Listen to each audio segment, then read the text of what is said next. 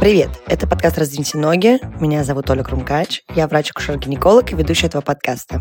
Этот выпуск я веду одна и расскажу вам про роды. Сразу хочу сказать большое спасибо всем моим подписчикам и слушателям. Благодаря вам этот выпуск будет намного интересней, так как вы мне рассказали свои личные истории. Также я спросила свою коллегу. В этом опросе поучаствовали мои подруги. Всем огромное спасибо. Роды. Вообще, я очень долго думала, как лучше сделать этот выпуск, и поняла, что на самом деле рассказывать можно бесконечно. Я думаю, что мы поговорим о том, что такое акушерская агрессия, какие есть ваши права в роддоме, чтобы вообще было понятно, как врачи должны себя вести, на что вы имеете право, чтобы вы не боялись и знали вообще, на что нужно рассчитывать, на какие моменты необходимо обратить внимание. Также расскажу про анальгезию, про анестезию во время родов, и конкретно уже перейдем к тому, что такое роды из себя представляют делают. Я уверена, что самый неожиданный поворот — это то, что я попросила для этого выпуска рассказать мою маму о том, как она рожала меня. Привет, меня зовут Татьяна. Я мама Оли Кумкач. Где-то недели за три до родов я начала ждать каждый день. А вдруг это случится раньше? А вдруг я не буду готова? А вдруг меня не довезут? А вдруг по дороге? А вдруг, а вдруг, а вдруг? И я попала наконец-то в роддом. Я договорилась с врачом, была назначена дата моей госпитализации, потому что я думаю, она поняла, что бесполезно объяснять мамочке будущей, что лучше дождаться нужного дня. Была назначена дата родов, и я пришла счастливая, раньше времени, причем так прилично, потому что ждать я больше не могла. Тараканы в моей голове были уже больше головы. И уже хотелось мне просто уже это все закончить. Желание было только одно, чтобы вот я пришла каким-то волшебным образом из меня извлекли ребенка, при этом мне бы самой ничего не пришлось делать, потому что я была уверена заранее, что я ничего не смогу сделать правильно, и это обязательно как-то плохо закончится. Меньше знаешь, крепче спишь. Вот мой случай как раз был такой. Видимо, все, что было в моей голове, спуталось в такой страшный ком, который меня пугал. Пугал довольно долго, и все, День настал. Я пошла в родильный зал, счастливая, что сейчас все это будет. Как это будет? Как я уже потом поняла, я даже предположить не могла. Я даже не могла представить, что это именно так. Спасибо тем врачам, которые были рядом со мной. Они мне очень сильно помогли. Но вот сегодня, вот сейчас, когда уже Оля взрослая девушка, сама доктор, я не могу сказать, как именно это было. Как это было, может быть, больно, как это было страшно, как это было непонятно. Я точно могу сказать, что я была неплохая пациентка, я все-таки слушалась.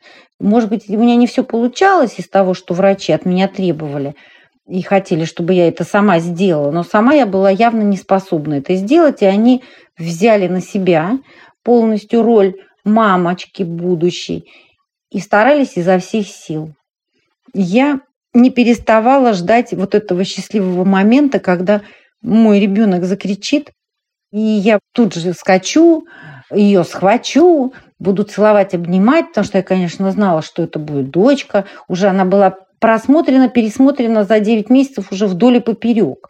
Уже совершенно все было с ней ясно. Не было ясно только со мной, как я-то буду справляться. И я была не одна в компании, в этом родильном зале огромном. Это была больница Снегирева, эти огромные окна от пола до потолка, полукруглая, это родилка, холодная. Это было 8 января, ужасно. До момента начала непосредственно родов я еще ходила там по коридорам, смотрела в окна дома, который находится прямо напротив родилки, и думала, боже мой, эти люди всю жизнь живут и наблюдают за родами, потому что никаких занавесок на окнах нет. Эти окна не замазаны никакой краской. И вот там иногда, значит, ходят женщины несчастные, которые чувствуют что-то неясное, очень болезненное, боятся того, что сейчас с ними будет. Я уверена, что большая часть женщин это и чувствует и иногда замирают в ужасе, потому что вот это что-то, что сковывает твои движения в какой-то момент. И, где-то вдруг ты вспоминаешь, что ты должна дышать, потому что если ты дышать не будешь, что-то пойдет не так, видимо, и ребенок будет плохо дышать, и, видимо, родовая деятельность как-то будет прекращаться. Но понимания ситуации у меня не было вообще. Я была настолько встревожена и боялась какого-то плохого течения родов, что помощница из меня была совершенно никакая. И потом вот этот момент, когда все тебе говорят, ну все, ты готова, давай быстро, бегом на кресло, сейчас будем рожать, слушай нас внимательно, делай так, не делай эдак, обязательно отвечай на наши вопросы, мы тебе поможем, все. И вот они мне говорят, Таня, давай так, давай, дыши глубоко, давай потушься, но не потушься. Я понимаю, что я вообще ничего не могу, что я очень стараюсь, но все у меня ничего не получается.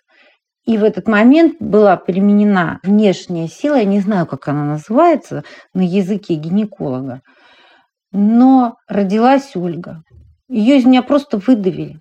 И вот эти три секунды, пока она не закричала, я думала, я сойду с ума. Я успела десять раз спросить, почему она не кричит. И в этот момент ее принесли ко мне такую маленькую, такую хорошую, которая кричала, как резаная, каким-то низким, осипшим голосом сразу же. У нее его, вот он исчез сразу же на первом крике, потому что она, видимо, так закричала, чтобы ее мама услышала, что этот голос пропал на неделю. И я была абсолютно счастлива, и начала успокаиваться. И уже через час, вот я сейчас вспоминаю, могу сказать, что я не могла вспомнить, как мне было больно. Я помню, что мне было очень нехорошо. Но насколько нехорошо, я не могу сказать. Когда это все случилось, ребенок родился, и уже вспомнить, вот это невозможно. Сразу стирается, потому что вот этот чудесный ребенок, твой самый лучший, самый красивый, самый-самый, он это все сразу же стирает.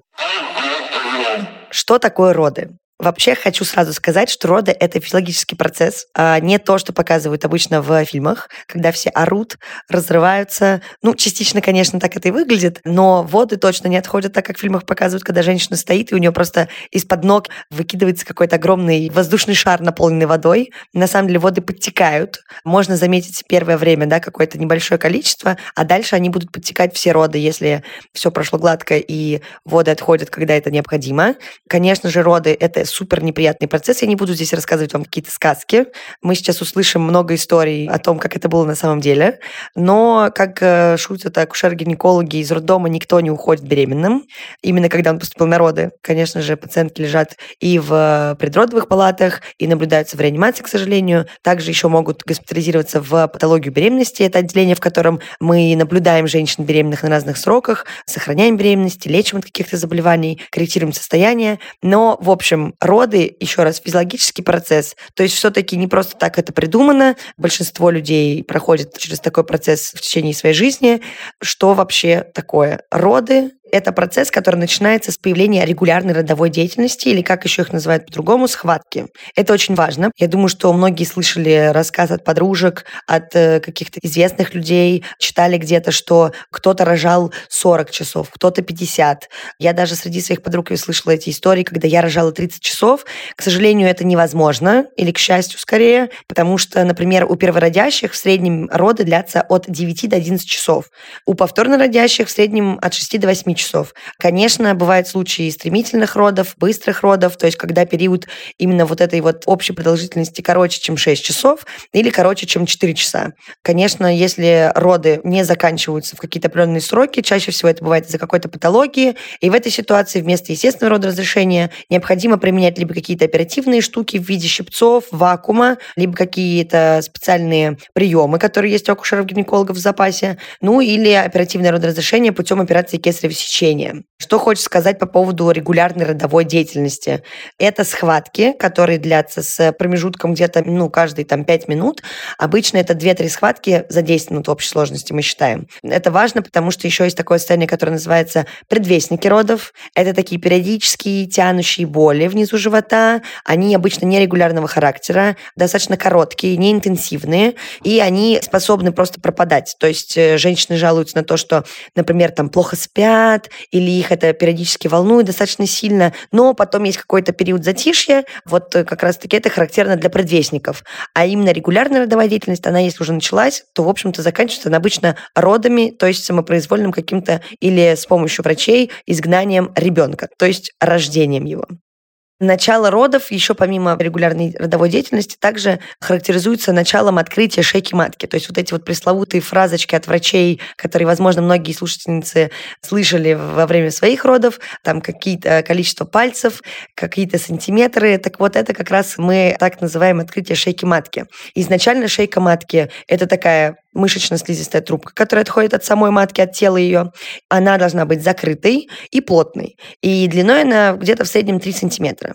По мере того, как начинается родовая деятельность, либо происходит открытие шейки матки, потому что если это повторно родящие женщины, у них бывает такое, что шейка раньше открывается, либо это вопрос преждевременных родов, шейка начинает, во-первых, укорачиваться, то есть она становится все короче, 2 сантиметра, полтора сантиметр, 0,5, и дальше сглаживается полностью, то есть уже края ее не определяется пальцами при влагалищном исследовании, а дальше она начинает открываться. Сначала туда помещается один палец акушера, потом два, потом мы уже измеряем открытие шейки матки сантиметрами. Все это определяется все еще плепаторно, то есть пальцами врача, поэтому очень часто бывает некоторые расхождения в показаниях, особенно если я сначала смотрел доктора, у которого достаточно тонкие пальцы, потом, допустим, пересменок, и приходит врач с такой большой лапой вместо руки, и тут уже у кого-то 5 сантиметров, у кого-то 6, у кого-то 7. Но суть не в этом. От момента начала родов до полного изгнания плода шейка открывается до 10 сантиметров. То есть это полное открытие, когда мы уже не чувствуем ничего, головка плода проходит по родовым путям и, в принципе, уже определяется на тазовом дне по поводу отхождения вод, мое любимое, потому что, правда, в основном все представляют это как какое-то извержение вулкана, но на самом деле воды подтекают. Подтекать они могут как до начала родовой деятельности, так и спустя всего пару часов после начала родовой деятельности. Бывает, что необходимо произвести амниотомию. Это прокалывание плодного пузыря для того, чтобы воды излились. Если, например, они самостоятельно не изливаются до момента открытия 6 сантиметров, либо в случаях, когда необходимо какое-то родовозбуждение. Но это тема отдельная, я просто рассказываю, какие варианты могут быть. Что бывает? Если воды отходят до начала родовой деятельности, это называется преждевременным излитием вод. Если же это происходит не позже, чем через 2 часа после начала родовой деятельности, это раннее излитие околоплодных вод. Ну и бывает так, что воды отходят до начала родовой деятельности, роды самостоятельно не запускаются. В этой ситуации происходит родостимуляция, после которой в лучшем случае все запускается самостоятельно, в худшем мы прибегаем к различным приемам, ну, либо, к сожалению, возникает первичная слабость слабость родовой деятельности, то есть схватки так и не появляются. Но, к сожалению, в этой ситуации обычно все заканчивается операцией кесарево сечения. Что такое схватки по своей структуре? Это на самом деле сократительная активность мышц матки. Такая сократительная волна, которая помогает ребенку продвигаться вниз по родовым путям.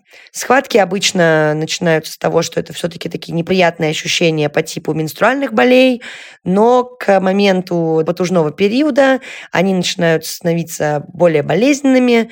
Ну и под конец уже родов чаще всего женщины жалуются на то, что хочется как будто бы покакать. Такое вот ощущение позывов сходить в туалет. Это происходит потому, что прилежащая часть ребенка это не всегда голова, это бывает еще и тазовый конец, то есть попой, когда ребенок идет. Это все дело начинает давить уже через влагалище напрямую кишку, потому что она достаточно близко располагается к влагалищу, да, то есть их стенки соприкасаются. И, собственно, отсюда такие ощущения появляются. Как раз-таки, когда начинает уже голова опускаться или тазовый конец, появляются такие боли и позывы, это называется потужным периодом. Еще, конечно же, это оценивается по степени того, как головка плода продвигается вниз или его предлежащая часть. И тут уже мы начинаем подтуживаться, либо дышать, в зависимости от акушерской ситуации. Это уже второй период родов. Также бывают ложные схватки, мы уже об этом поговорили. Но, конечно же, настоящие истинные схватки приводят к тому, что шейка матки начинает открываться. То есть это такой параллельный процесс. Сначала начинается родовая деятельность, параллельно как раз-таки запускается открытие шейки матки, и уже потихоньку-потихоньку мы рожаем, рожаем, рожаем, и подходим к тому, что ребенок рождается. Помимо того, что я уже сказала, да, что делается амниотомия, допустим, в случае, если необходима какая-то ситуация с родовозбуждением, когда схватки самостоятельно не начинаются, а у нас есть показания уже к началу родов. Помимо того, что есть разные приемы, существует еще введение препаратов. Например, таблетированные формы простагландинов. Это такие вещества, которые вырабатываются организмом самостоятельно, чтобы шейка матки начала сама раскрываться. Ну, конечно, и также можно еще стимулировать всю эту ситуацию механически, для того, чтобы активировать именно внутренний, да, внутренний процесс, внутреннюю выработку простагландинов. Не извне таблетками, а натуральный такой вариант. Это обычно происходит путем постановки катетера. Это такой катетер фолея, это катетер мочевой на самом деле. У него на конце есть такой шарик, который раздувается водой, который мы вводим для того, чтобы установить плотно этот катетер. И он механически сам открывает шейку матки. И постепенно с тем, что шейка матки открывается, также вырабатываются простагландины. Помимо катетера фолей используют еще ламинарии и специальные гидрогелевые палочки. Суть в них в чем? Ламинарии, кстати, это именно те ламинарии, которые водоросли. Это не очень приятная процедура, конечно. Вставляются инструментами внутрь шейки матки, и благодаря слизи, которая вырабатывается в шейке, либо той же слизистой пробки, которая там есть внутри, ламинарии и палочки начинают разбухать. И, соответственно, тоже механически увеличиваются в размере, механически расширяют шейку матки. Ну и в этой ситуации она как раз должна уже предоткрыться, шейка начинает немножко укорачиваться, и мы подходим к тому, что либо начинается родовая деятельность, либо хотя бы мы готовим родовые пути к тому, чтобы эту родовую деятельность запустить. Я хочу рассказать о своих родах. Это, наверное, было самое ужасное, что происходило в моей жизни. 16 июля 2019 года все было нормально, я сходила к гинекологу на плановый осмотр, прошла КТГ, все необходимые анализы, все было в норме, и мне оставили ПДР ну, где-то через две недели. Я пришла домой, почувствовала поясничные боли. Они были не настолько интенсивные, но дискомфорт я испытывала. Я вообще медик по специальности. Естественно, все это когда-то в институте я проходила, а во время беременности я еще раз это прошла, прочитала. И как бы я поняла, что, скорее всего, это тренировочные схватки. Я расслабилась, начала заниматься своими делами, потом интенсивность схваток нарастала, и промежутки времени стали более одинаковыми. Ну, конечно, тут до меня начало доходить, что что-то, видимо, не так, и тут все не тренировочное. И я уже заметила, что у меня отошли воды. Я вызвала скорую. Я, конечно, понимала, что это будет больно, но не до такой степени. Мне было очень больно. Очень-очень мне было больно.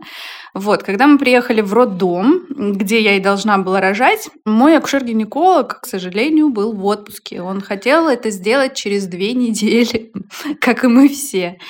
В приемном меня оформили, в принципе, быстро, но мне казалось, что это была целую вечность. И когда меня уже начали поднимать, я поняла, что я действительно не могу идти. Мне было очень больно, и по ногам начала течь кровь.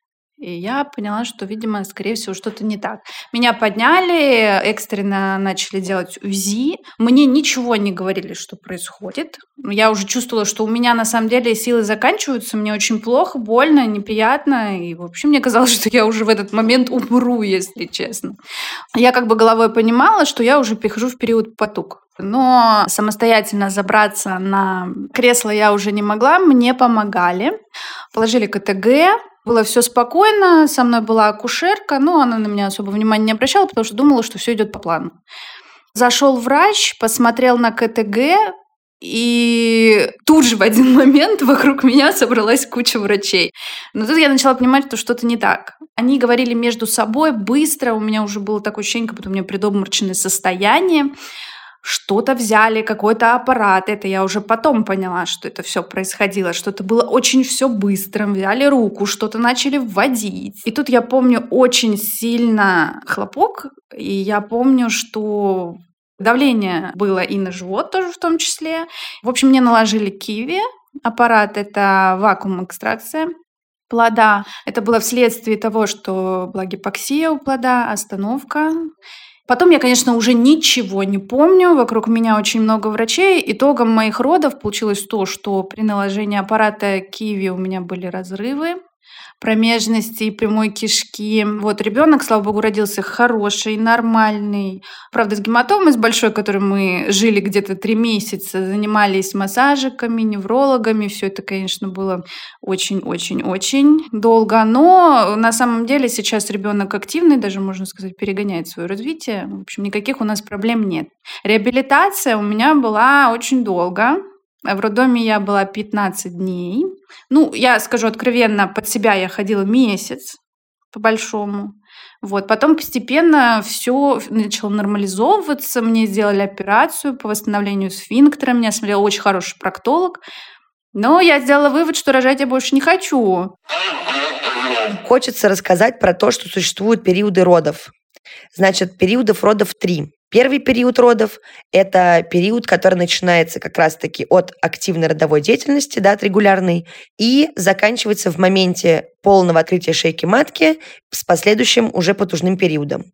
Далее идет второй период. Второй период характеризуется как раз-таки изгнанием плода, то есть от момента полного открытия до полного рождения ребенка. И третий период, самый короткий, самый такой, наверное, уже менее безболезненный, это отхождение плаценты, выделение последа. Роды не заканчиваются на моменте рождения ребенка, как многие считают. Дальше рождается плацента, и потом уже врачи осматривают вас в зеркалах. Обязательно проверка наличия целостности шейки матки, матки, потому что бывают разные травмы, также разрывы промежности, слизистой, там, половых губ, клитора, что только не бывает. И если необходимо, происходит какое-то ушивание, либо какие-то дополнительные манипуляции. К сожалению, частым осложнением как раз-таки третьего периода, то есть выделение плаценты последа, это кровотечение гипотонические, если матка не сократилась, либо, допустим, если была какая-то задержка плаценты, либо дефект плаценты, то есть она выделилась, и мы всегда проверяем целостность последа. Бывает, что дольки остаются, остаются, либо какие-то оболочки. В этой ситуации проводится операция, очень странная, но я ее очень люблю. Называется ручное обследование полости матки, либо ручное выделение, как раз-таки плаценты и последа. Это рукой акушера в такой длиннющей перчатке интересной. Врач залазит в полость матки рукой и проверяет, во-первых, целостность матки, во-вторых, смотрит, почему матка не сокращается. Да, это может быть из повреждения швов, если были какие-то швы на матке до этого. Бывает это просто потому, что матка перерастянута была из-за многоводия, например, либо из-за крупного плода.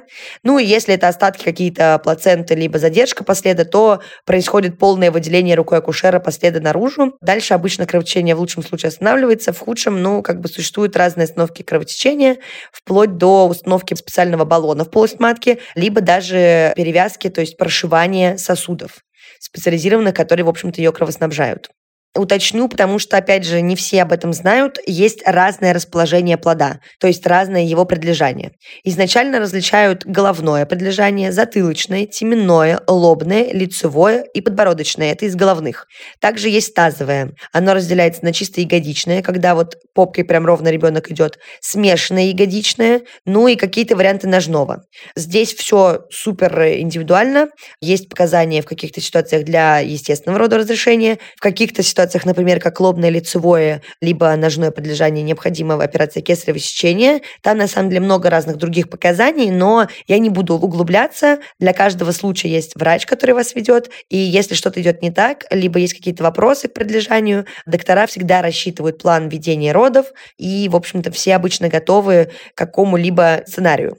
Ну и, конечно же, когда зарегистрированы какие-либо осложнения в виде ухудшения состояния плода, которые можно выделить с помощью КТГ, или доплерометрии сосудов плаценты, или какие-то, в принципе, ухудшения анатомические, физиологические, несоответствие таза матери размером плода, ухудшение состояния самой матери. В этой ситуации операционная в родблоке обычно находится достаточно близко, точнее, она обязана находиться так близко, для того, чтобы своевременно решить вопрос о родоразрешении как раз-таки в пользу какой-то из операций, потому что не всегда все заканчивается кесарем сечением, также применяется вакуум, о котором я уже говорила, щипцы, и есть критерии показания, в которых мы выбираем метод и способ родоразрешения, поэтому в этой ситуации вся ответственность лежит на дежурной бригаде, либо на ваших ведущих врачах, акушерках в том числе. Здесь важно просто понимать, что никогда врачи с неба не берут эти показания, все строго рассчитано клиническими рекомендациями, и, в принципе, всегда это должно быть разъяснено и роженицей, и, допустим, партнерам, которые ее сопровождают. Отметить очень хочется момент такой, что сейчас не используется такой прием, который раньше был очень распространен, это защита промежности от разрывов. Также не прибегают к рутинной перинеотомии или эпидиотомии, то есть к разрезам для того, чтобы сохранить целостность промежности, либо, наоборот, помочь ребенку родиться. Сейчас это используется исключительно по каким-либо показаниям, это может быть укорочение периода второго, как раз потужного, если есть какие-то проблемы с артериальным давлением. Также это может быть использовано, если были какие-то тяжелые операции до этого. Но это все обычно, опять же таки, строго по показаниям. Привет. Рожала я почти 23 года назад в Москве в роддоме, который выбрала после курсов для беременных, э, где нам сказали, что вот этот роддом очень настроен к матери и ребенку, там есть раннее прикладывание и совместное пребывание. Вот на деле оказалось все не так, э, потому что совместное пребывание тогда было только для тех, кто рожал не первый раз, а кто первый, для тех никакого совместного пребывания не было. Меня положили заранее, по идее, родственников и гинеколога. Молодая, можешь начать рожать в дороге, не дай бог, у нас нет машины. И отправили полежать. И там тут же начали что-то колоть, стали колоть как будто бы стимулирующие какие-то штуки. И через несколько дней у меня начались схватки, а схватки начались, а раскрытия не было. И так я сутки промучилась, не было динамики, просто раз какое-то время шли схватки. Вот, и через сутки я пошла к врачу, говорю, что делать-то дальше. Они говорят, ну, сейчас мы тогда все приостановим. И вкололи что-то еще, и все немножечко затихло, а потом начало разгораться вновь. И они приходят и говорят, ну, если ты так много уже не спала, а тебе нужны силы, мы сейчас тебе вколем снотворное. Вкололи снотворное, я проснулась в каком-то совершенно таком ошарашенном уже состоянии, а меня тут снаружи ждали уже сильные схватки, частые, и какое-то раскрытие пошло, но не очень устраивало это врачей, и тогда мне еще поставили КТГ, запретили двигаться, и стали капать окситоцин. И вот на окситоцине мне уже мало вообще не показалось, то есть была очень сильная боль, мне было там трудно дышать уже, продыхивать, но я была одна абсолютно, там никто особо не приходил. Вот, ну и потом пришли, уже меня перевели на стол рожать, и еще помогли с выдавливанием, то есть давили на живот, и ну, уже, наверное, на этом этапе мне было почти все равно. Просто было очень-очень больно. Вот. И раннее прикладывание случилось только тогда, когда я там закричала дать ребенка приложить к груди, а в целом никто не собирался этого делать. Потом меня зашивали на живую, э, шейку и просили не шевелиться, иначе я всю жизнь себе испорчу, они там сделают неправильный шов. Вот. Потом они оставили меня уже в покое, и я лежала два часа одна, на ребенок был напротив меня, и какая-то добрая женщина мне дала уже дочку на ручки, и мы провели там до 7 утра время вместе. А на следующие сутки ребенка потеряли в роддоме, нашли в интенсивной терапии, потом поставили диагноз энцефалопатия новорожденных, и, в общем, мы отправились из роддома я домой, а она в неврологическую больницу, потому что тоже нельзя было явиться вечером. Там началась какая-то история с лечением, э, которая через много-много лет кажется абсолютно бессмысленной, потому что родилась прекрасная, красивая, здоровая девочка. Но, в общем, началось у нас с ней все с небольшого отка. Немножко про биомеханизм родов. Да, это то, как ребенок должен проходить сквозь родовые пути. Я расскажу только про классический, про головное прилежание. Изначально, конечно же, это целый вообще процесс для ребенка. А ошибочно считать, что роды это тяжело только для того, кто рожает. это тяжело для того, кому нужно родиться. Дети очень сильно устают на самом деле. Представляете, им нужно пройти через узкий-узкий-узкий коридор так долго, причем еще идти. А в полости таза есть еще узкий узкая часть, которой им очень-очень тяжело. Кости на голове смещаются друг на дружку. Короче, это процесс, на котором стрессуют приблизительно все родственники, мать ребенка будущего, ребенок, врачи, акушерки, весь медперсонал, который в этом задействован. Поэтому не нужно думать, что страдаете только вы. Жалеть себя в родах нельзя, потому что, понятное дело, поддержка и все остальное это очень важно, но, к сожалению, очень сильно все зависит от вашей работы и сплоченности вас с коллективом, который с вами помогает рожать, потому что любой отвлекающий маневр или недостаточная работа на схватках может привести к каким-либо осложнениям. И здесь очень важно, если вы чувствуете, что вам комфортнее будет да, рожать с каким-то определенным врачом, как-то предусмотреть вопрос заранее. Но я никого не агитирую, это ваш личный выбор, как и где рожать. Я считаю, что и по скорой прекрасно можно можно родить в дежурном роддоме. Но, опять же, здесь важен ваш комфорт, ваш выбор. И вернемся к механизму родов. Изначально он включает в себя вставление головки, продвижение, сгибание головки, внутренний поворот, разгибание, наружный поворот и уже изгнание плода вместе с тем туловищем. Вот я сейчас это все повторила и думаю, что всем прекрасно теперь стало понятно, что это огромный путь После того, как ребенок рождается, конечно же, происходит перерезание пуповины. Сейчас по всем рекомендациям это необходимо производить только лишь после того, как пуповина перестает пульсировать. Я не беру случаи, когда есть показания немедленного пресечения, да, отделения ребенка от матери, применения каких-то реанимационных мероприятий. Но в идеальном случае, конечно же, пуповина пересекается после ее окончания пульсации. Ребенок выкладывается на грудь матери. Если это партнерские роды, можно приложить ребенка на грудь партнеру, другу, подруге, мужу, мужу, брату, свату, девушке, жене, кому угодно. А, потому что, конечно же, это пробуждает огромный выброс окситоцина, это всегда благоприятно влияет и на связь ребенка с родителем или с кем-то из партнеров, и, конечно же, вызывает некоторый такой успокаивающий эффект партнерские роды. Мне кажется, это супер опция, которая сейчас становится все более популярной, причем, наконец-то, популярней среди врачей, а не только пациентов. И обязательно впереди будет выпуск, посвященный именно историям про партнерские роды, для того, чтобы послушали чужой опыт. Мне кажется, это очень интересно будет. Надеюсь, так же интересно, как и этот выпуск отвлекусь на момент того, как вообще происходит ситуация с поступлением в роддом. Это тоже важный вопрос, потому что большинство просто не представляют, что их ожидает и чего вообще нужно делать. Итак, если у вас начались схватки, или излились воды околоплодные, либо у вас правда на доношенном сроке есть еще какие-либо непонятные жалобы, необходимо отправляться прямиком в роддом, желательно захватив с собой сумку народы. Я сейчас скорее говорю про ситуацию, начались схватки, злились воды. Вы приезжаете в роддом, в приемном отделении вас встречает дежурная акушерка, которая оформляет все необходимые документы, обязательно измеряет вам артериальное давление, температуру тела, мерит размеры таза, слушает сердцебиение плода. Дальше происходит санитарная обработка, то есть мы переодеваемся, берем с собой компрессионные чулки обязательно, Тут я еще добавлю, что вот э, бритье, вот это вот пресловутое, очистительная клизма сейчас проводится только по вашему личному желанию. Никто не должен настаивать на этом, никто не должен вам говорить, что фу, какая приехала, что не подготовилась. Исключительно ваши запросы, наши действия. В приемном отделении также вас осматривает врач. Если, опять же таки, нет показаний экстренно бежать уже в родилку, вам должны сделать обязательно ультразвуковое исследование. Опять же, если оно еще возможно, потому что бывает уже, что воды отошли, там уже 7 сантиметров, уже УЗИ никто делать не будет, снимут вам КТГ, и на этом фоне определят состояние малыша. После этого отправляйтесь в родовое отделение, в котором, собственно, уже начинается такой активный процесс. Обязательно постановка катетеров, если необходима какая-либо инфузия, установка КТГ для регистрации сердцебиения плода, в дальнейшем уже КТГ на такой неопределенный срок, на постоянку во время всех родов ставится только по показаниям, то есть вы должны активно себя вести в родах, если у вас нет определенных заболеваний, требующих постоянного мониторинга плода.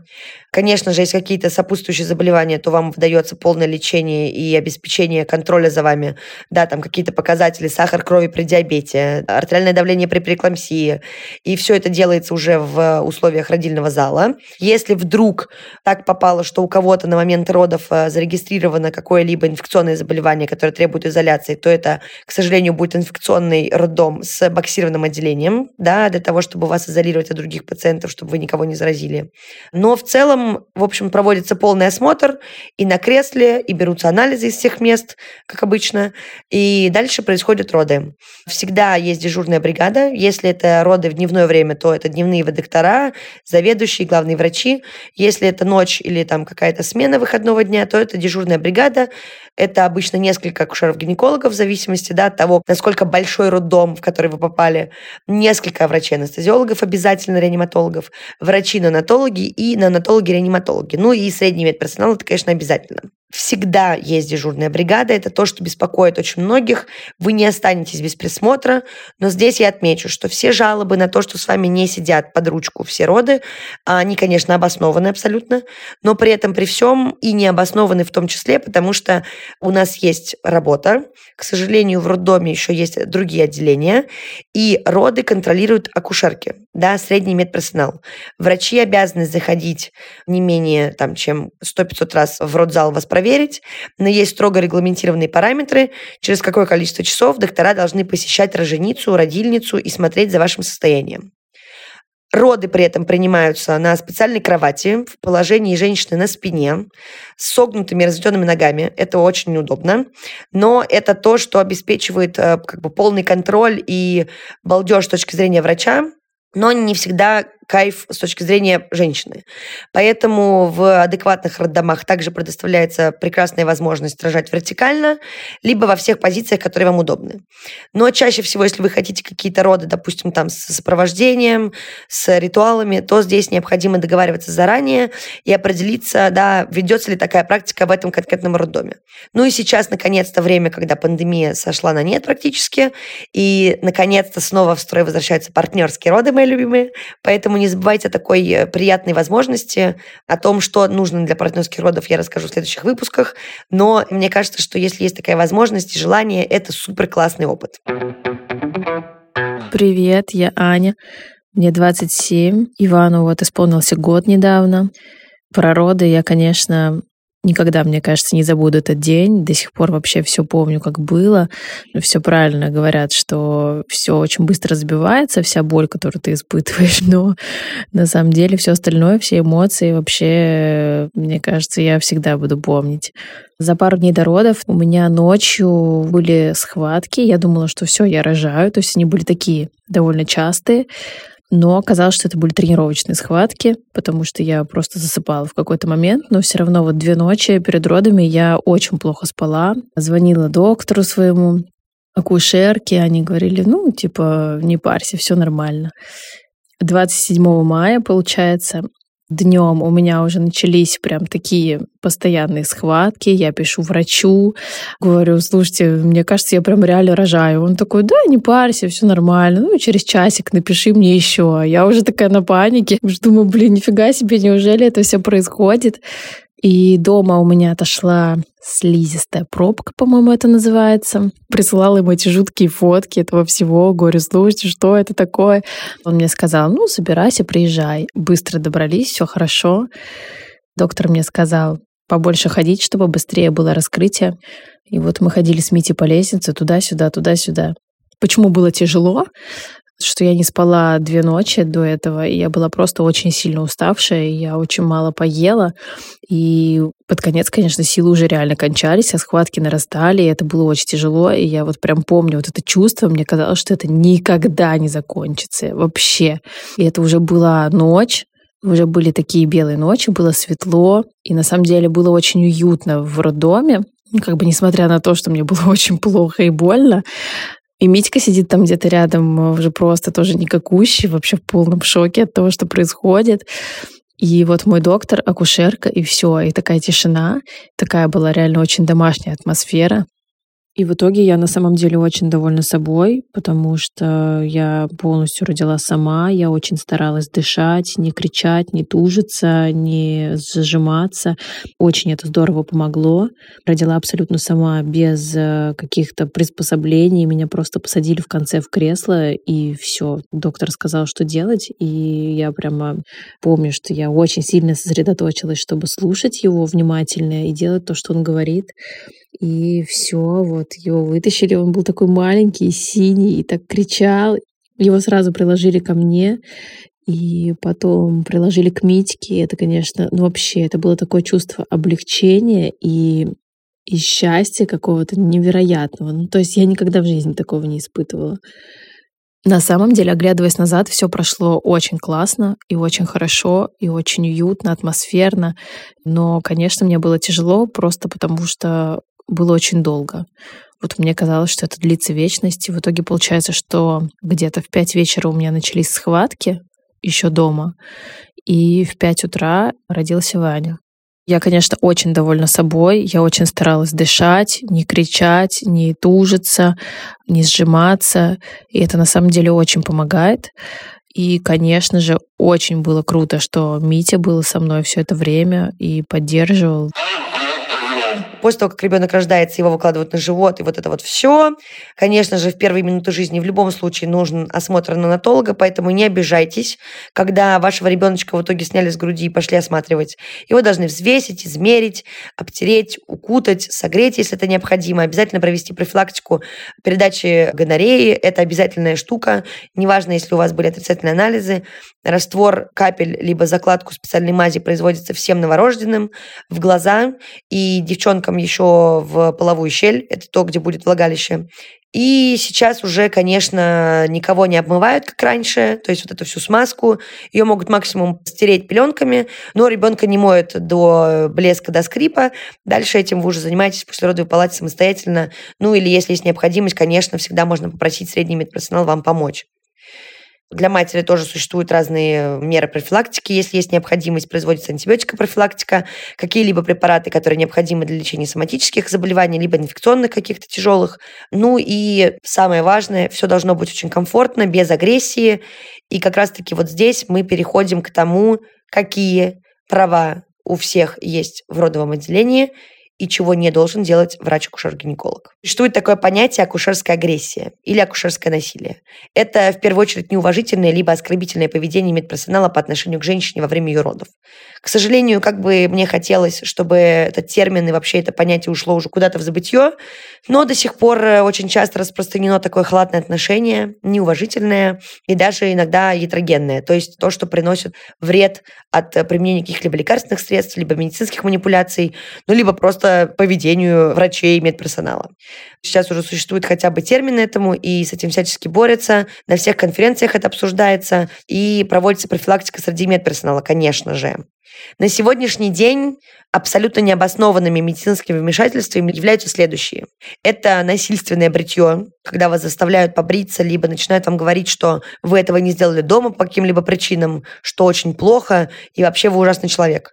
Также клизма делается сейчас перед родами только с согласия пациентки. То есть вы можете высказать да, свое фи, что вы хотите это делать, либо наоборот отказаться от этой процедуры. И никто не должен вас в этом упрекать или наоборот как-то вас агитировать. По поводу бритья отмечу только одно. Мы, если что, сами подбриваем пациенток, если есть какие-то огромные травмы, потому что все-таки попадание волос в ушитую рану, либо в рану может провоцировать воспалительные процессы. И, конечно, если есть какой-то промобильный волосяной покров на лобке, либо на животе, частично мы его можем убирать убирать, потому что если это будет прям в месте разреза, а потом, собственно, в месте шва, тоже может привносить какие-то изменения в заживление. Но, опять же, очень все опционально. Амниотомия без показаний. Это следующий пункт того, что врачи не должны делать без обоснования. То есть э, прокол плодного пузыря и, соответственно, выведение околоплодных вод. Также никто вам не может запретить партнерские роды. Ну, конечно же, только при отсутствии эпидемиологических показаний, как это было в пандемию. Ну и помимо ваших законных партнеров, э, с вами, в принципе, могут присутствовать любые родственники, либо ваши какие-то доверенные близкие люди. Но единственное, что это все ограничивается количеством людей, потому что в роддоме есть все-таки санэпидрежим, и в России он несколько жестче, чем в Европе, например. Ну и, конечно, в родзале не так много места, и дежурная бригада достаточно большая, поэтому не всегда, конечно, мы вводим всей семьей смотреть, как происходят роды. Также необоснованная установка КТГ является следующим пунктом. То есть, опять же, повторю, непрерывная регистрация кардиотокографии, да, то есть регистрация сердечной деятельности ребенка проводится в постоянном режиме только по показаниям. Так, в принципе, достаточно периодически контролировать сердце ребенка. Все остальное время женщина имеет право быть активной, ходить, приседать, лежать, стоять, писать, что угодно делать. Собственно, из этого вытекает следующий пункт. Это запрет на свободу движения в родах и выбор позы на потуках. То есть вы сами вправе решать, опять же, в отсутствии каких-либо осложнений. Вас никто не должен заставлять обезболиваться, если нет показаний. И, опять же, никто не может вас отговаривать от обезболивания, если вы о таком настаиваете. Но тоже отмечу, что обезболиваться до потери сознания вам никто не даст, потому что вы должны чувствовать схватки, все-таки хотя бы ощущать их. И, к сожалению, есть показания и противопоказания к обезболиванию. Также, конечно же, наша любимая, то, чего боятся приблизительно все сейчас женщины, очень популярная штука, необоснованное введение окситоцина. Во время родов, после, до, когда угодно. Окситоцин используется при родостимуляции, и на это нужны точные и строгие показания. Либо окситоцин применяется как профилактика кровотечений в третьем, то есть во время изгнания плаценты, и в послеродовом периоде. Опять же, все строго по показаниям. Просто так вливать в вас так называемые витамины, как это часто привыкли называть в роддомах, нельзя. Следующий пункт будет насильственное и ускоренное отделение последа. Плацента имеет э, право отходить в течение получаса после рождения ребенка. В противном случае это задержка последа называется. В общем, никто не должен вас эту плаценту вытягивать. Сейчас запрещен прием Кристеллера. Это такой прием выдавливания ребенка и давления на живот. Что интересно, изначально этот прием вообще не был тем, во что он превратился в современном акушерстве. Сейчас многие жалуются, что остаются синяки на животе, ребенка буквально выдавливают, давят на дно матки, я не знаю, выдавливают ребра и легкие.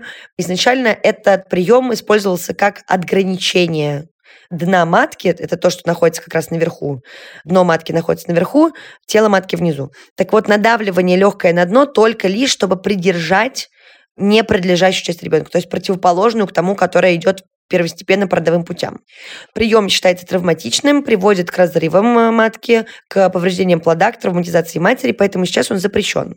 Ну и также страшное такое вообще действие, которое сейчас, мне кажется, практически не применяется, иссечение лобкового симфиза. Очень травматичная, неприятная штука. Для этого нужны просто уникальные показания, поэтому если вас, надеюсь, никого это вообще никак в жизни не коснется, но если вдруг вы это где-то слышите, обязательно обратите внимание, если вообще какие-то предпосылки предпосылки к такому ужасному кровавому действию. Ну и последнее, что я хочу сказать, о чем многие забывают, конечно же, даже если вы вдруг рожаете в стационаре, который является учебной какой-то базой, никогда никакие манипуляции не должны происходить в присутствии студентов или каких-то других учеников без согласия вашего личного. Либо, если вдруг, да, вы находитесь без сознания, не можете отвечать за себя, вашего доверенного лица, если вы не хотите, чтобы на вас смотрели другие люди и как-то вообще присутствовали, вы имеете полное право от этого отказаться. В общем, вот это вот все, что я сейчас перечислила, входит в понятие акушерской агрессии. Любые манипуляции, которые делаются без обоснования. Помимо этого, конечно же, акушерским насилием принято называть такие случаи, как понятное дело, прямая физическая агрессия или угроза ее применить в родах, такое, к сожалению, тоже случается. Любое уничижительное к вам обращение, в том числе обращение на «ты», «зая», «лапули» и все такое. Несоблюдение вашей конфиденциальности и приватности, то есть разглашение данных, нарушение медицинской тайны, либо, я уж не знаю, там рассказы соседней роженицы, что у вас происходит. Также отказ от госпитализации, когда есть прямые показания госпитализации, то есть когда врачи вас отговаривают от того, что вам нужно госпитализироваться. Невнимательное отношение, конечно же, во время родов, то есть помимо уничижения, унижения и какой-либо агрессии психологической или физической, в принципе, невнимательное отношение. То есть когда вы чувствуете, что пренебрегают вами, вашим временем и вообще всем, когда вам не уделяют внимания, когда на вас машут рукой, и когда, условно, все приходят уже, когда вы сами, извиняюсь, родили ребенка. Ну и, конечно же, если есть какая-то какая-то тенденция к тому, что вас выгоняют из роддома. Сейчас, я не знаю, мне кажется, практически невозможно с таким столкнуться, тем более, что у нас бесплатная медицина, но, опять же, бывают разные ситуации, и ни в коем случае вас не должны выписывать раньше предположенного времени, а это тоже все прописано в клинических протоколах. Их все могут прекрасным образом почитать в интернете, они лежат в открытом доступе, называются клинические рекомендации по акушерству и гинекологии. Вот я сейчас все это проговорила, но, к сожалению, как показывают разные исследования ООН, каждая третья роженица подвергается тем или иным ненужным, а иногда опасным манипуляциям во время родов. Часто это негативно сказывается и на здоровье матери, и на ребенке, и вообще может э, приводить к разным неприятным ситуациям, таким же, как э, послеродовая депрессия, либо даже иногда отказ от материнства как раз-таки как продолжение вот этой вот депрессии. ПДР у меня была 11 июня. В начале мая я уже понимала, что что-то, наверное, не так, потому что я очень отекла, отек не уходил, и у меня начала болеть голова очень-очень сильно. С 7-8 мая я ходила с красным лицом. Так как у меня никогда не было проблем с давлением, то я про давление и не думала, и сама его даже не пыталась измерять. 11 мая мне нужно было съездить на работу и передать дела, документы и ноутбук. Но вместо того, чтобы ехать на работу, я поехала в женскую консультацию. Спросить, что со мной не так. Действительно, давление мне сразу стали мерить.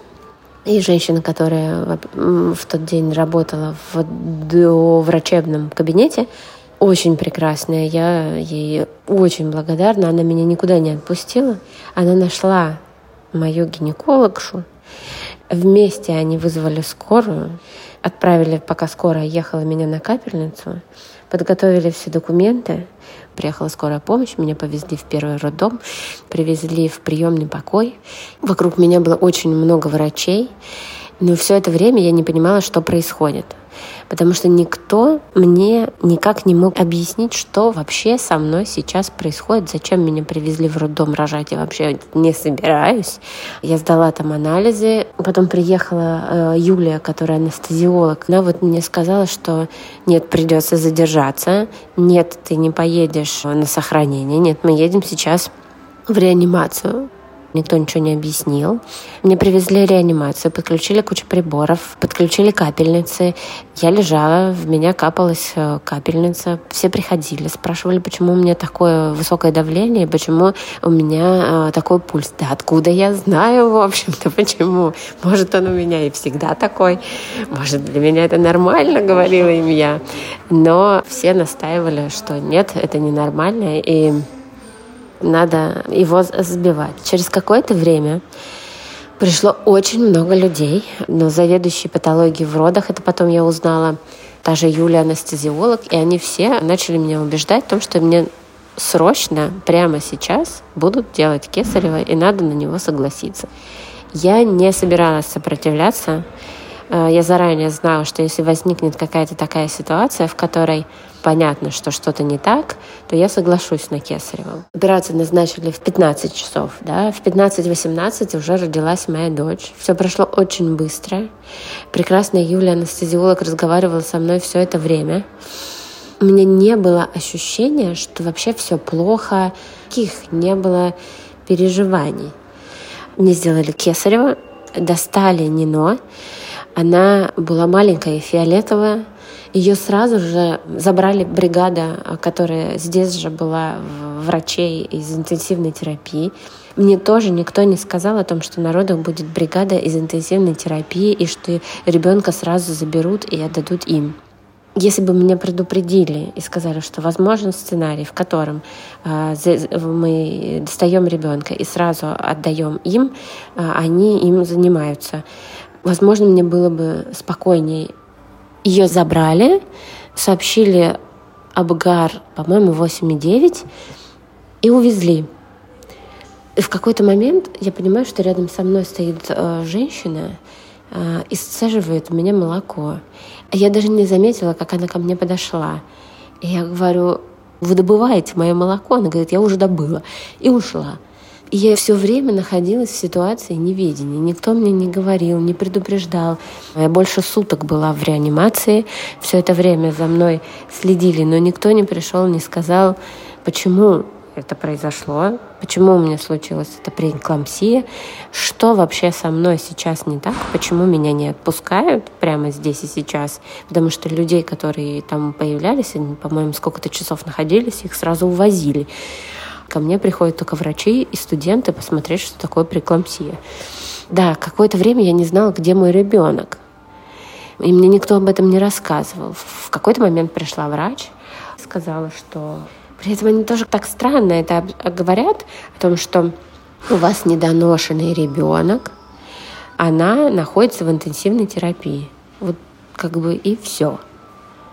И выводы, видимо, из этого я должна сделать сама. Известность, которая окружает, это ужасно.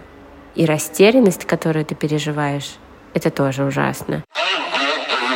Помимо того, чтобы понимать вообще, какие есть факты акушерской агрессии, важно знать еще про то, вообще на что вам стоит рассчитывать и какие-то, я не знаю, защитные штуки.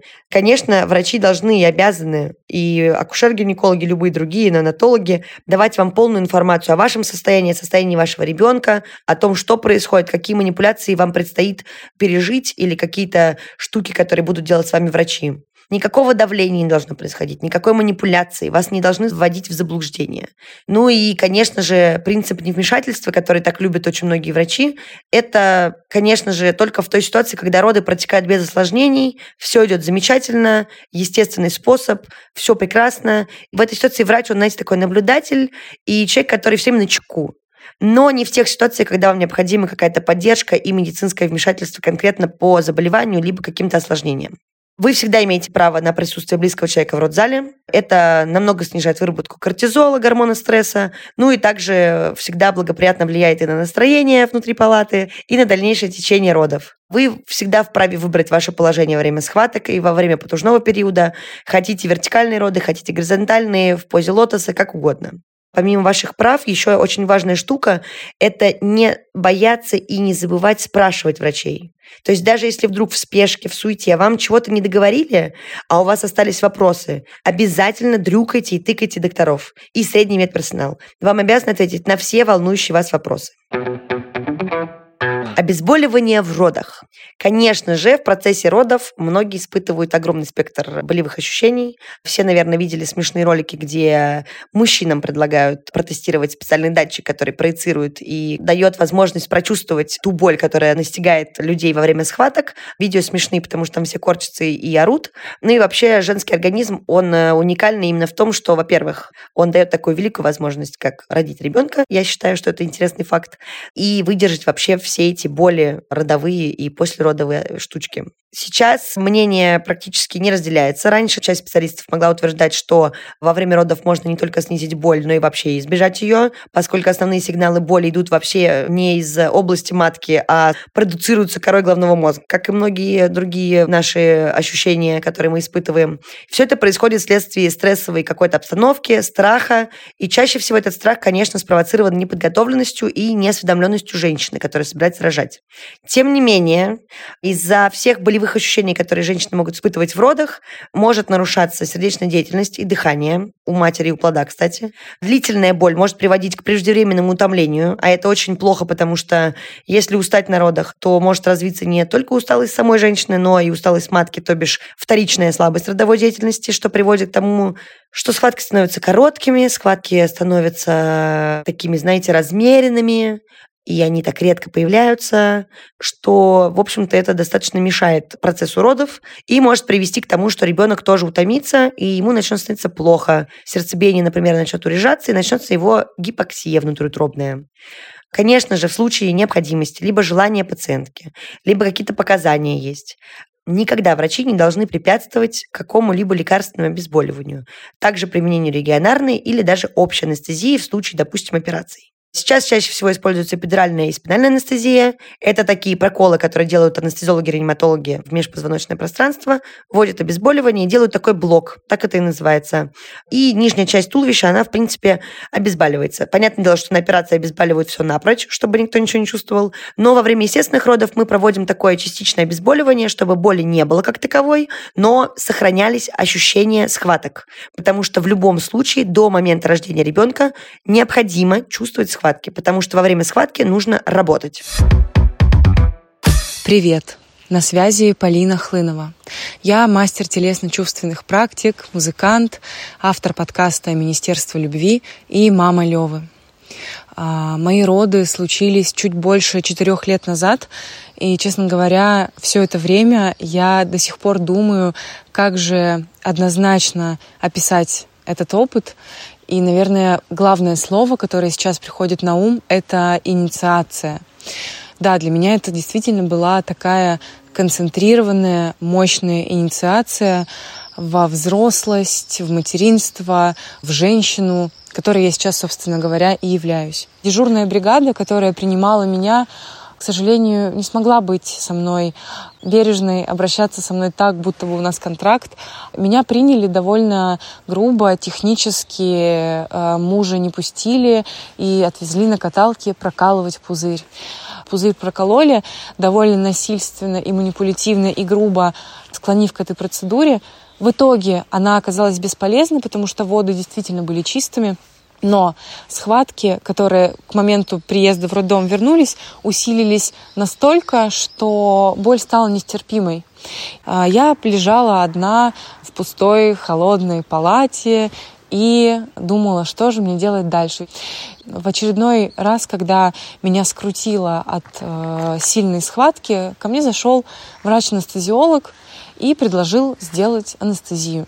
Для меня анестезия в тот момент была неприемлема, потому что просто мне казалось, что я должна родить максимально естественно.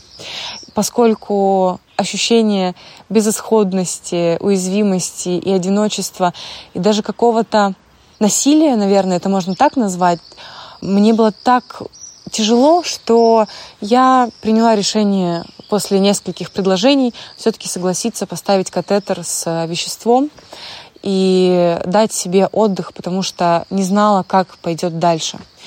И в этот момент во мне, с одной стороны, что-то надломилось, а с другой стороны склеилось. Потому что, когда приехала акушерка, когда приехал муж, я как будто обмякла, а, анестезия подействовала, я смогла немного поспать. И после того, как я отдохнула, у меня появилось желание все-таки отказаться от добавки анестезии. Я попросила достать катетер из э, позвоночника и попробовать дальше двигаться самой. И в этот момент я будто дала себе второй шанс. То есть, да, хорошая девочка Полина умерла в тот момент, но родилась женщина, будущая мать, которая даже если где-то дала слабину, пусть по ее личным соображениям, может дать себе второй, третий, еще шансы двигаться дальше. И весь остальной процесс родов я прошла естественно, я смогла двигаться, звучать, рычать, менять положение. И финальный процесс родов, потуги, вот это самое огненное кольцо, прошли настолько ярко, настолько всепоглощающе, что я испытала ну, абсолютно катарсические ощущения. С одной стороны, это была безумная боль да, на границе жизни и смерти, а с другой стороны, концентрация удовольствия такая от понимания, что прямо сейчас, в это мгновение, пока мой сын проходит эти внутренние матрицы, я своей верой помогаю ему проявиться. А я родила сидя, лев вылетел буквально из меня в руки акушерки, та передала его а, в руки его папе, и я испытала такой мягкий шок и невероятное счастье от того, что все произошло благополучно. Я уже рассказала про то, какие есть периоды родов. Надеюсь, вам стало более понятно. Рассказала, как происходит начало родовой деятельности, чем она заканчивается, слава богу, рождением ребенка обычно. Я всем желаю, чтобы этот процесс заканчивался рождением здорового ребенка. Но сейчас поподробнее о том, что мы вообще пытаемся рассказать во время родов женщине, потому что схватки в самом начале, первый период родов, это такое, знаете, подготовка к великой буре. Когда начинается потужной период, второй период родов после полного открытия, когда как раз-таки должен родиться ребенок в конце, мы начинаем объяснять какие-то пресловутые вещи и все говорим про то, что нужно как-то правильно дышать. Так вот, все достаточно просто. Можно прям потренироваться. Можете даже это сделать, пока я вам об этом рассказываю. Делайте хороший глубокий вдох. Лучше всего делать его носом, как я сейчас вам показала. Дальше необходимо очень хорошо выдыхать. Прямо вот так вот. Пока вы выдыхаете, обратите внимание, чем вы выдыхаете. Напрягаете ли вы в этот момент брюшной пресс? Это необходимо, потому что матка находится непосредственно под прессом, и с помощью дыхания вы напрягаете живот и помогаете во время схватки ребенку продвигаться дальше по родовым путям. Так необходимо дышать до того момента, пока вам просто врачи или акушерки не дадут какую-то отмашку, что пора тужиться. Это определяется и с тем, как продвигается ребенок, и с положением предлежащей части относительно тазового дна, и вообще с тем, как идут схватки и родовая деятельность. Когда начинаются потуги, вот это вот чувство, когда хочется сходить по-большому в туалет, врачи начинают орать «тушься». И здесь огромный ступор у всех, потому что чаще всего можно услышать такие фразы, как «покакай», «проглоти воздух, как аквалангист», но обычно в агонии и потуг никто ничего не понимает и не помнит. И я уверена, что я сейчас вам расскажу, и вы все забудете. Но, по крайней мере, пока вы слушаете подкаст, возможно, кому-то эта информация будет полезной. Так вот, потужиться – это реально как будто бы вы сидите на унитазе. Но важно понимать, что вы также берете воздух, вдыхаете полной грудью. Этот воздух как будто бы проглатываете, где-то его задерживаете внутри и начинаете, правда, тужиться. То есть напрягаете мышцы тазового дна, брюшной пресс, прям полностью-полностью напрягайтесь. Вот я сейчас сижу и вот начинаю странно говорить, как раз потому что я пытаюсь вместе с вами провернуть этот трюк. Так вот, потуги вместе с сокращением матки, а потуги и вот эти вот все вытуживания, потуги, выкакивания и напряжение всех частей тела, они как раз-таки эффективны только на моменте схватки. В этот момент матка сокращается, вы мышцами своими помогаете ребенку, и он начинает продвигаться вниз. Значит, что здесь важно? Обязательно слушаться медперсонал. Обязательно работать в команде. Обычно все всегда проговаривается. Здесь я очень надеюсь, что на всех не будут ни кричать, ни унижать, ни оскорблять, а просто говорить, что вам делать. Дальше мы потужились, родилась головка, начало рождаться плечики и ручки. В этой ситуации чаще всего акушерки и акушер-гинекологи говорят женщинам следующее. Дыши, как собачка. И вы прям начинаете дышать вот так вот. Ху-ху-ху-ху. То есть такое частое-частое-частое поверхностное дыхание. Это как раз для того, чтобы расслабить мышцы, чтобы вы не напрягались сильно и чтобы не произошло такого быстрого рождения. Потому что здесь уже нужно сохранять членораздельность, то есть вытягивать по определенному принципу и плечики, и рождать ручки, и потом только туловище ребенка. Либо, если это тазовое продлежание, то аккуратно, продолжая родовые пути руками акушера, рождение тазового конца, выведение ручек таким умывательным движением ребеночка буквально внутри влагалища умывают собственными руками. И дальше выведение головы с помощью приема специального, когда палец акушера засовывается в рот ребенку, сгибается головка, и головка извлекается из влагалища. Я думаю, что это минимум, то, что необходимо знать, да, про то, что важно дышать, важно тренироваться и вообще понимать, как необходимо работать во время родов. Но всегда вам все об этом напомнят и обязательно проговаривается это все в родовом отделении, потому что когда уже идет непосредственно рождение ребенка, подключаются все, кто вообще работает, мне кажется, в роддоме, и все диктуют и суфлируют женщине про то, что ей необходимо делать.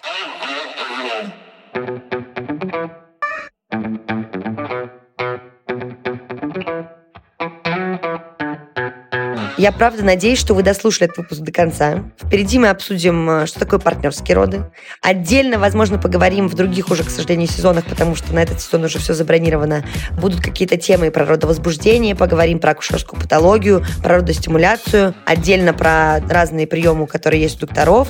В этом сезоне обсудим оперативное родоразрешение в следующих выпусках. И я надеюсь, что вам понравилось, несмотря на мой занудный диалог в одиночку, понравились истории. Это такой классный показатель и пример. Ну и, пожалуйста, слушайте подкаст «Раздвиньте ноги» на тех платформах, на которых вы обычно слушаете подкасты. Подписывайтесь на нас, ставьте лайки. Пожалуйста, оставляйте комментарии в Apple подкастах. Присылайте свои истории и предложения мне лично или в наш телеграм-бот, который называется «Раздвиньте бот». С вами была я, врач-акушер-гинеколог. Меня зовут Оля Крумкач. Спасибо вам большое и до встречи.